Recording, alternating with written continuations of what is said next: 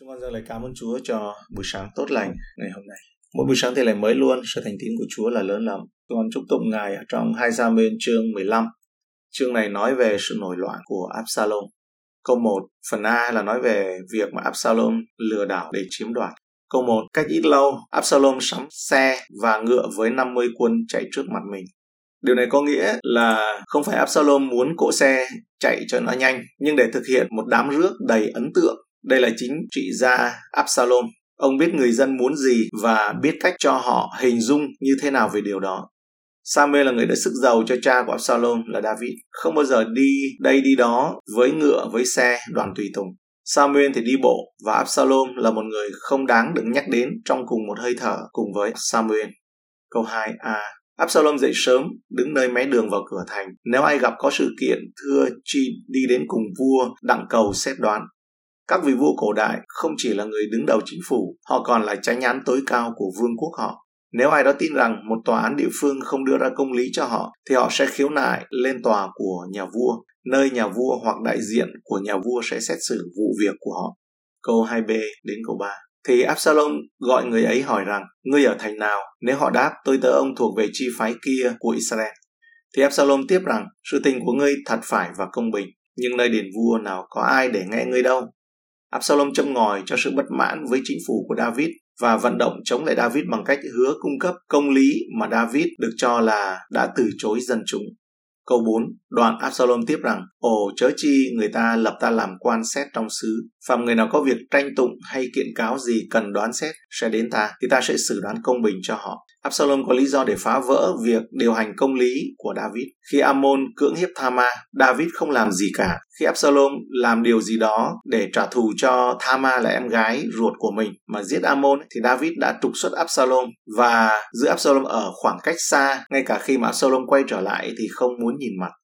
Câu năm, nếu có ai đến gần đặng lạy người, Absalom giơ tay ra đỡ lấy người và hôn.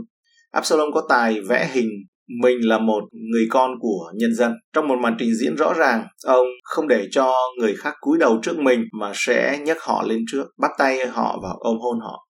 Từ những gì chúng ta biết về Absalom, chúng ta có thể đoán rằng ông ta thực sự không coi mình là con người của mọi người chút nào.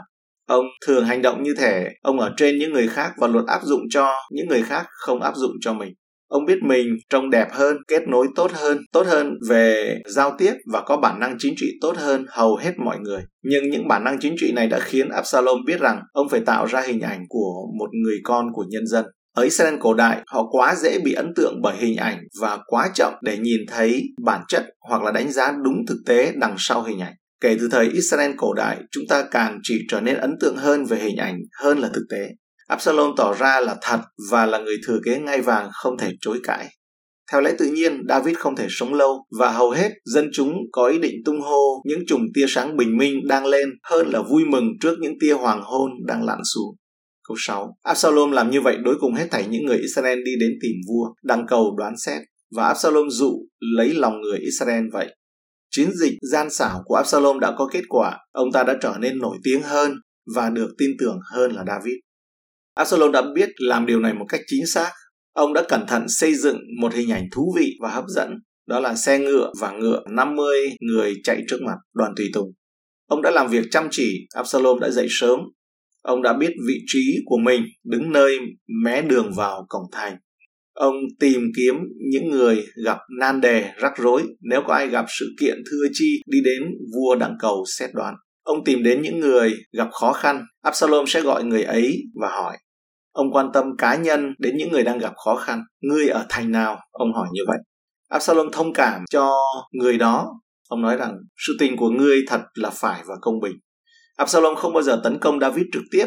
Absalom nói, gọi là nói mé rằng, nhưng nơi đền vua nào có ai để nghe ngươi đâu. Ông lại khiến người đã gặp rắc rối càng thêm rắc rối. Absalom nói, nơi đền vua đâu có ai mà nghe ngươi. Absalom không trực tiếp tấn công David, nhưng Absalom hứa sẽ làm tốt hơn. Ồ chớ chi người ta lập ta làm quan xét trong xứ, phàm người nào có việc tranh tụng hay là kiện cáo gì cần đoán xét sẽ đến ta, thì ta sẽ xử đoán công bình cho họ.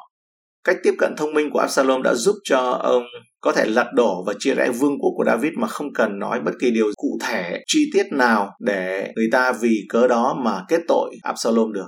Nếu ai có phản đối Absalom điều gì thì Absalom sẽ chỉ đơn giản nói rằng hãy cho tôi biết một điều cụ thể nào đó mà tôi đã nói hoặc là làm đi.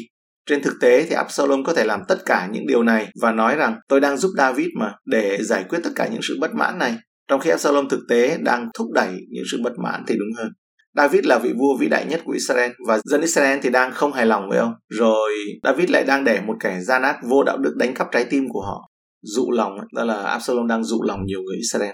Có nhiều lý do tại sao điều này lại xảy ra. Bởi vì David càng ngày càng già đi, bởi vì tội lỗi của David đã làm giảm vị thế của ông. Bởi vì mọi người thích thay đổi và Absalom rất là thú vị. Và Absalom thì rất khéo léo và tinh ranh. Bây giờ David phải bước vào sự thông công về những sự đau đớn của Ngài là Chúa Giêsu là hình bóng.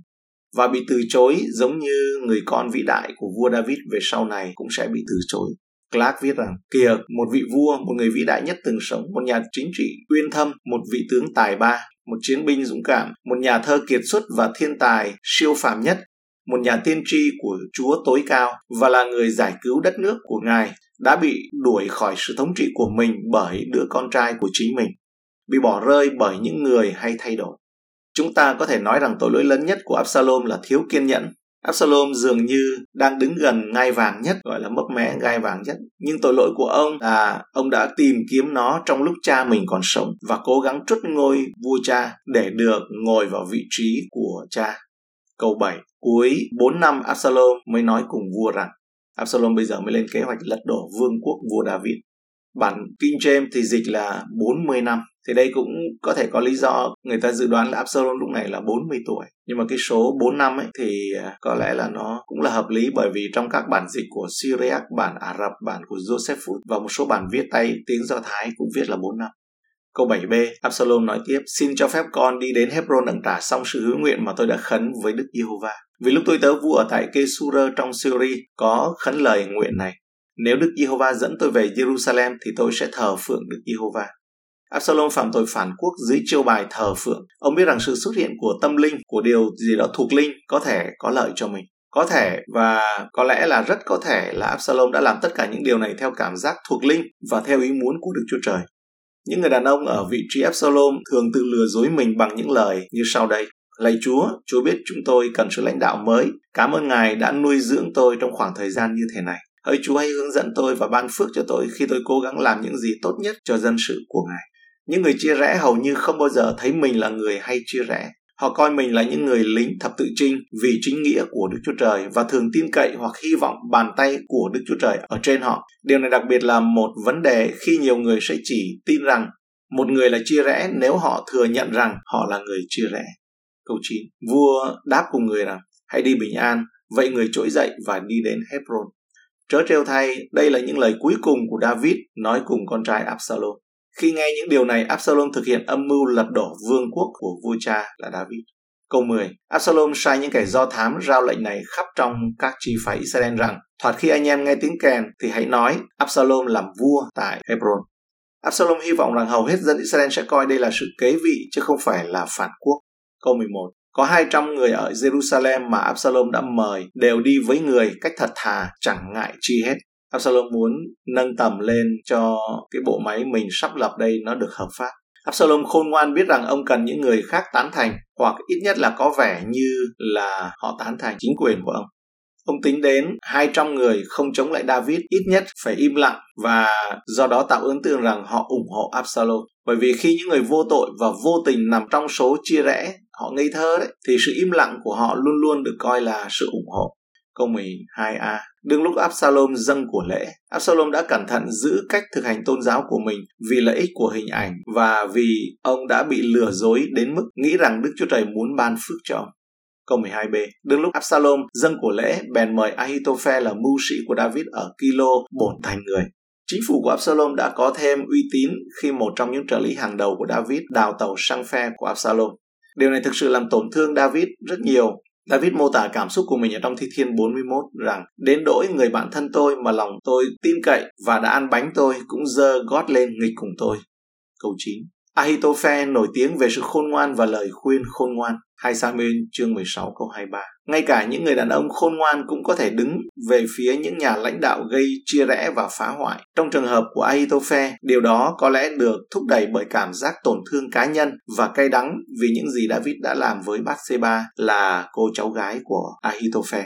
Hai Sa-mu-ên chương mười một câu ba và hai mươi ba câu ba mươi tư. Câu mười hai C, sự phản nghịch trở nên mạnh và đoàn dân đi theo Absalom càng ngày càng đông. Khi một số người bắt đầu đến bên Absalom, điều đó đã khuyến khích ngày càng nhiều người đến. Động lực cho sự phân chia xây dựng bởi những phần tử khác đang làm điều đó. B. David trốn thoát với sự giúp đỡ của những người bạn trung thành. Câu mười ba đến mười bốn. Có người đến báo tin cho David rằng lòng của dân Israel nghiêng về Absalom. David bèn nói cùng các tôi tớ ở với mình tại Jerusalem rằng hãy trỗi dậy và chạy trốn đi, bằng chẳng chúng ta không thể thoát khỏi Absalom được. Hãy đi mau mau, e nó sẽ đến kịp chúng ta, làm hại cho chúng ta và dùng gươm diệt thành. David biết rõ Absalom là một kẻ tàn bạo, coi trọng quyền lực hơn là nguyên tắc. Ông không muốn thành phố Jerusalem trở nên một chiến trường dùng gươm diệt thành. Absalom sẽ dùng gươm diệt thành. Vì vậy, ông đã bỏ trốn khỏi thành phố. Câu mười lăm. Các tôi tớ của vua thưa rằng phàm việc gì vua chúa chúng tôi nhất định thì các tôi tớ vua sẽ sẵn làm theo.